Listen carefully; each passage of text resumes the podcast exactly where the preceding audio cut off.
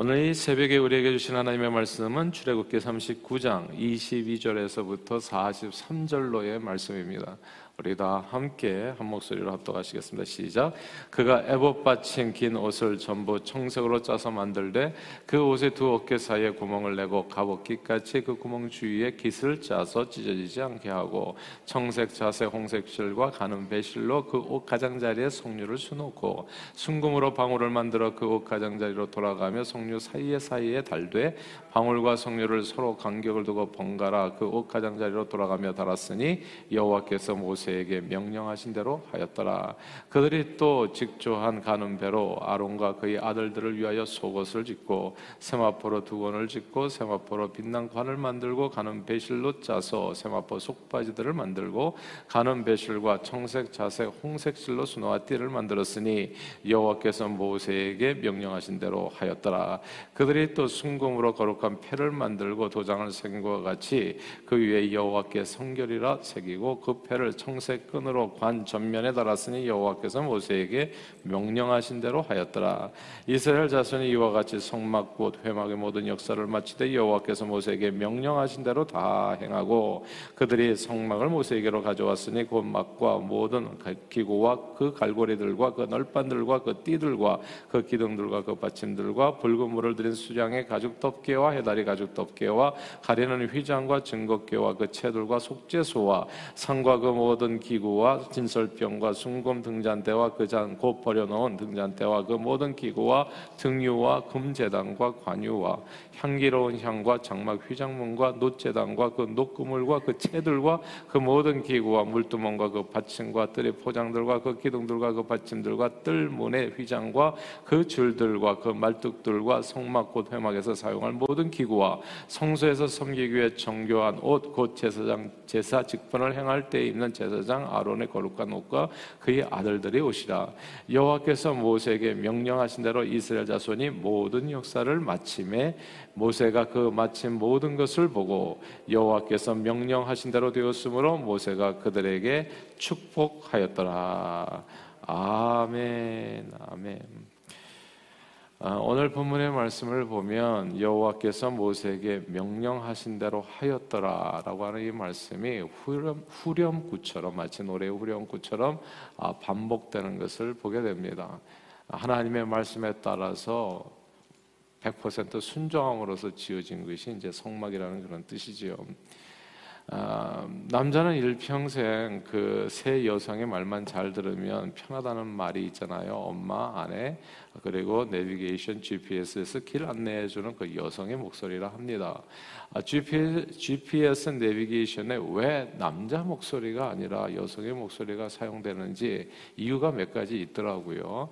그래서 뭐 어, 한때 이제 독일에서 뭐 이렇게 BMW 만들었는데 그냥 그 커스터머들이 왜 여자 목소리를 자꾸 집어넣어가지고 여자에게 순종하게 하냐고 해서 반발이 있어가지고 남자 목소리로 살짝 바꾼 적은 있다고 하는데 하여튼 여성의 목소리가 이렇게 아, 좀 더 친근감을 갖게 하는 그런 이유 그리고 또 더 몇 가지 이유로 이제 여성의 목소리가 이제 내비게이션 인도에 이제 쓰임 받고 있습니다. 오래전 제가 미국 어, 대륙 횡단을 한번 한 적이 있었는데 아, 그때 지금 돌이켜 보면 별로 쉽지 않았던 기억이었어요. 아, 매일 아침마다 길 떠나기 전에 꼭 해야 될 일은 이제 미국 지도를 펼쳐놓고서 이제 앞으로 어디로 가야 되는가 이제 꼼꼼히 이제 연구하고 가야 될 길을 이제 도로를 선택하는 일이었습니다.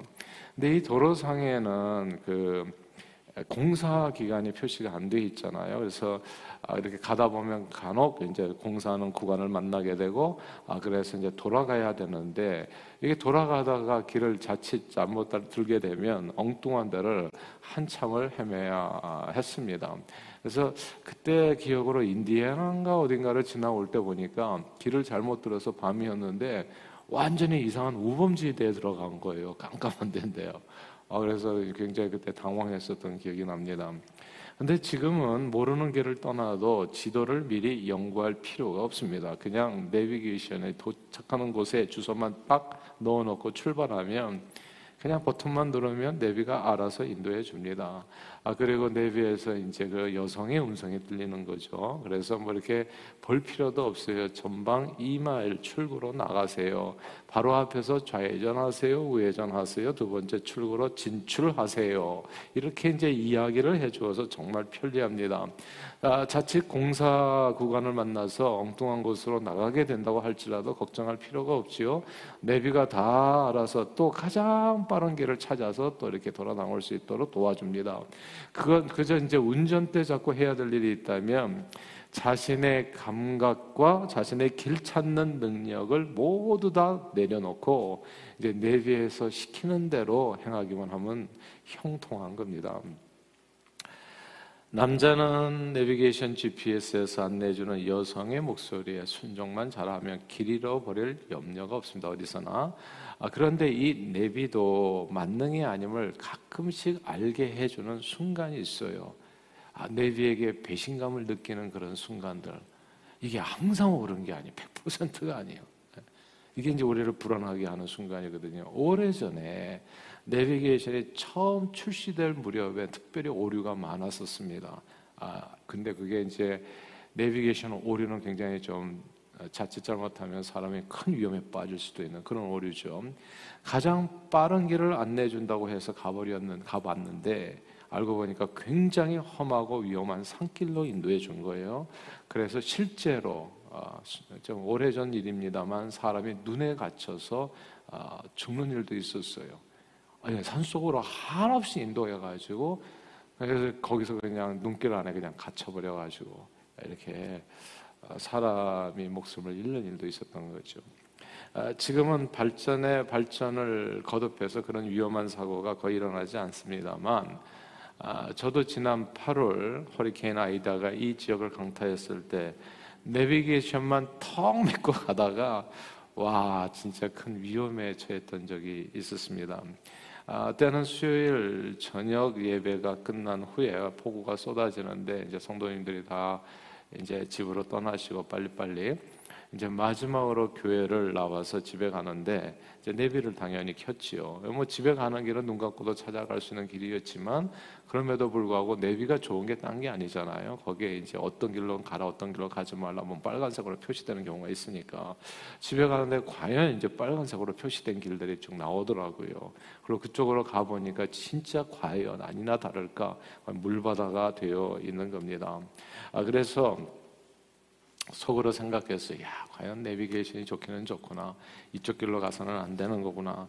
그래서 이제 홍수로 막힌 예, 도로 표시까지 내비게이션이 탁 나온다고 생각하고 아, 내비를 켜보면 기분 좋은 길이 뭡니까? 이제 푸른색 도로잖아요. 푸른색. 그래서 푸른색 도로를 택해서 가면 집에까지 도착할 수 있다고 믿었습니다.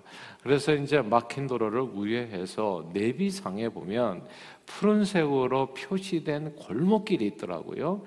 그래서 골목길로 탁 들어져서 속도를 높였는데 저는 가, 가다가 바로 뭔가 잘못되었다는 것을 금방 느낄 수 있었어요. 아주 그냥 깊은 강으로 들어가고 있더라고요. 푸른색인데. 어 제가 거기서 빨리 제 자신의 그러니까 내비를 믿지 않고 내비를 믿어서는 안 되죠. 그 순간에 믿지 않고 빨리 제 자신의 감각을 의지해서 운전대를 돌려 나오지 않았다면 그날 차는 물 속에 잠기고 우리 부부는 정말 큰 낭패를 당할 뻔했었습니다. 나중에 생각해 보니까 당연한 일이었는데 내비게이션상의 푸른색은 위험이 없다는 의미가 아니라 차가 한 대도 지나가지 않는다는 의미일 수도 있다는 거. 이게 당연한 얘기인데 사실은 그 순간에는 그게 생각이 안 나더라고요. 내비를 너무 믿었던 거죠.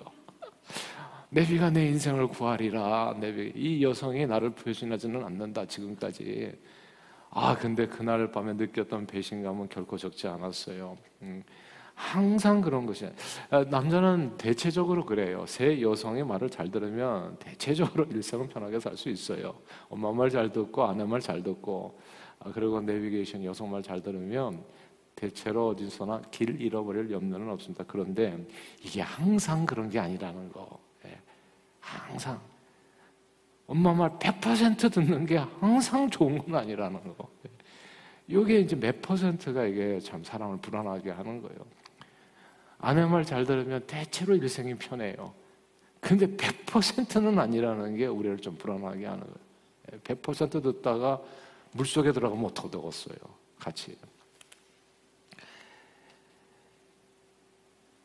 그래서 끝까지 살아남으려면 그 상대가 아무리 엄마요, 아내요, 내비게이션이 여성이라고 할지라도 남의 말을 고지 곧대로 언제나 믿고 따르기보다는 늘 좀 의심해보고 돌다리도 두드리고 건너는 그런 심정으로 살아야 함을 생각해 보게 되는 거죠. 실제 인생을 살면서 사람은 그 누구에게든 100% 순종은 절대 가능하지가 않습니다. 그러니까 이게 잘못된 사람 외에는요. 물론 남의 말을 참고로 하는 것이 좋을 때가 참 많지요.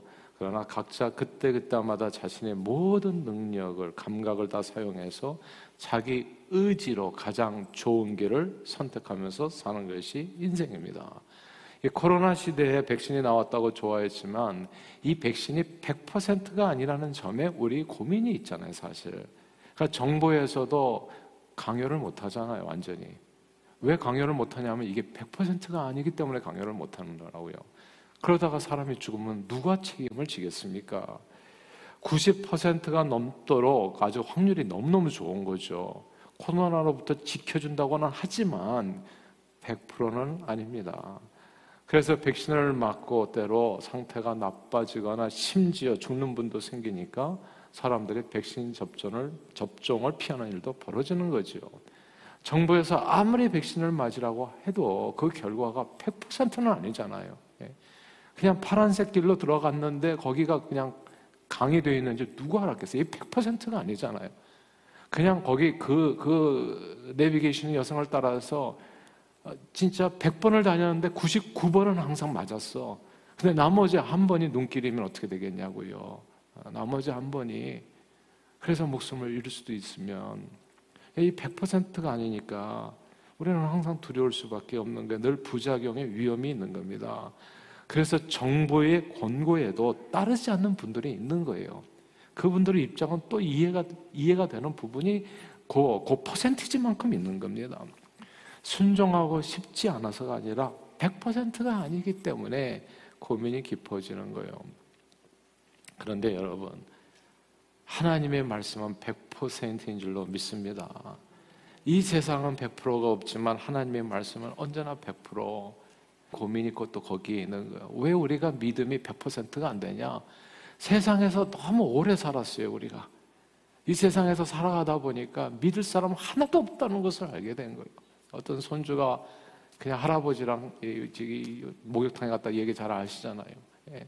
할아버지가 뜨거운 목욕탕에 들어가면서 이렇게 지금 시원하다 그러니까 손주가 시원한 줄 알고 첨벙 들어갔다가 그냥 아뜨거 하면서 나오면서 아 세상에 믿을 사람 하나도 없다 이렇게 얘기했다니 예. 세상에 이게 진짜 완전히 100% 내가 믿고 의지할 사람이 이 세상에 어디 있냐고요.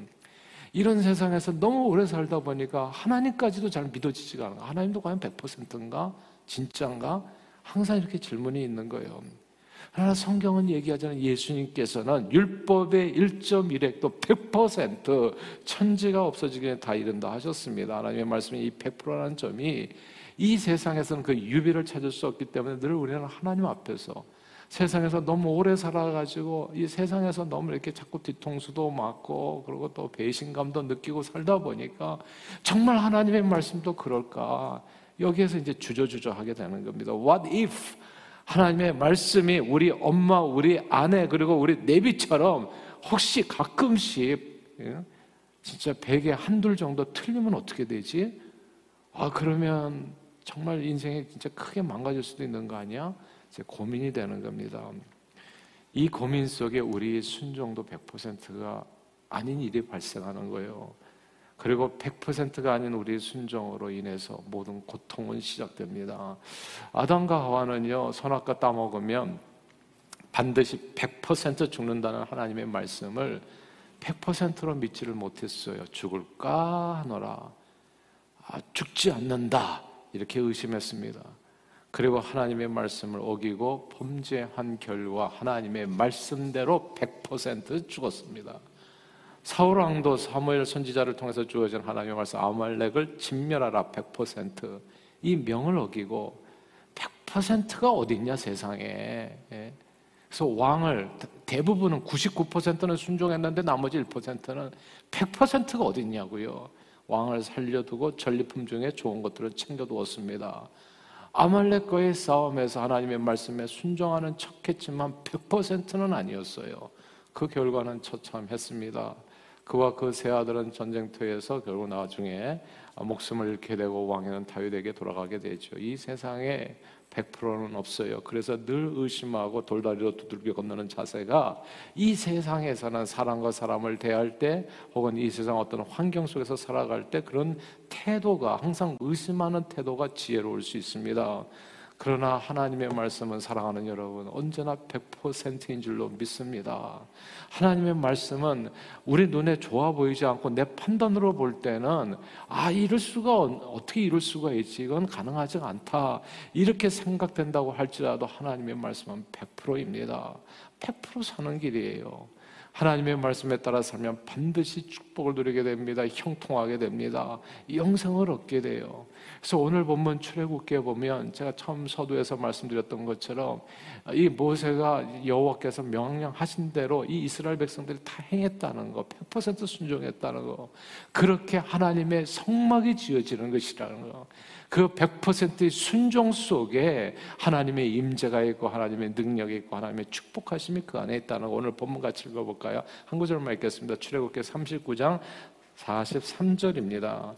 39장 43절 한 절만 읽어보겠습니다. 시작. 모세가 그 마침 모든 것을 본즉 여호와께서 명령하신 대로 되었으므로 모세가 그들에게 축복하였더라. 아멘. 여호와께서 명령하신 대로 되었다. 명령하신 대로 명령하신 대로 행하였다. 명령하신 대로 되었다. 그래서 축복하였다라는 구절을 주목해야 됩니다. 하나님께서 명령하신 대로만 살면 반드시 하나님의 축복을 누리게 됩니다.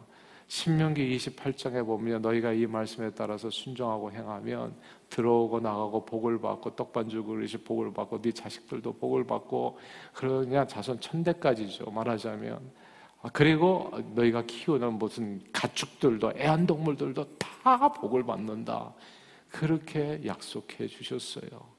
하나님의 말씀은 100%입니다. 명령대로만 살면 하나님의 축복을 누리게 돼요. 우리 다 믿으시면 아멘 하십시다. 아멘. 예. 하나님의 말씀대로 서로 용서하고 인자하게 행하고 긍휼을 베풀고 원수 갚지 마시고 서로 사랑하고 선한 말로 은혜를 끼치며 늘 세상에서 복음을 전하여 빛과 소금 된 사명 감당하면 그 사람의 인생은 일생 편하며 행복하고 영생 복락을 누리게 됩니다.